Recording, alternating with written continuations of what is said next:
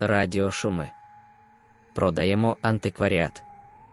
До уваги всіх зацікавлених осіб, які навіть зараз купують ординське озброєння. Як ви вже змогли помітити, все це залізяче має давню совєтську історію виготовлення, використання і старіння. Причому, якщо застосовувати незадокументовані можливості такої зброї, які, якщо б їх описували, знаходилися б в розділі смекалочка, то перше. Зенітні ракети можна використовувати для ударів по наземним цілям. Друге.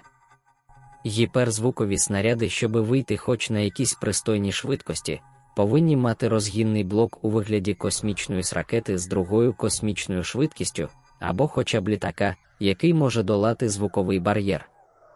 Третє.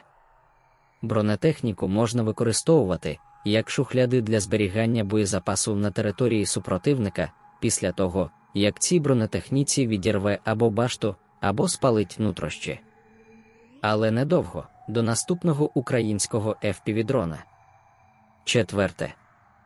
Засоби протиповітряної оборони можна використовувати в якості демонстраторів крутіння різних круглих або квадратних штук навколо своєї осі, або ж в якості міксера для змішування декількох інгредієнтів для солдатської кухні. П'яте. Але їх не можна використовувати як опудало, бо птахи вже давно розібралися ху із ху на цій війні і не звертають жодної уваги ані на орків, ані на їхню зброю чи техніку.